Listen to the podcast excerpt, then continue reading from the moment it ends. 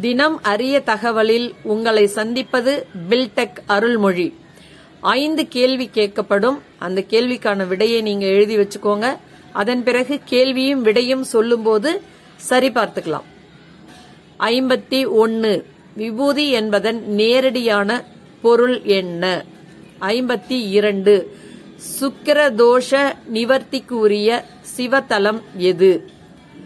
ஜோதிலிங்க தலங்கள் மொத்தம் எத்துணை.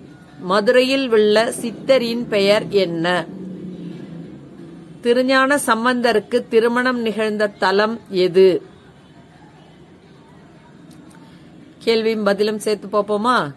விபூதி என்பதன் நேரடியான பொருள் மேலான செல்வம் என்பதாகும். சுக்கிரதோஷ நிவர்த்திக்கு சிவதலம் கஞ்சனூர் ஆகும். ஜோதிர்லிங்க தலங்கள் மொத்தம் பனிரெண்டு ஆகும். மதுரையில் உள்ள சித்தரின் பெயர் சுந்தரனார். சுந்தரநந்தர். சாரி மதுரையில் உள்ள சித்தரின் பெயர் சுந்தரநந்தர். திருஞான சம்பந்தருக்கு திருமணம் நிகழ்ந்த தலம் ஆச்சியால்புரம்.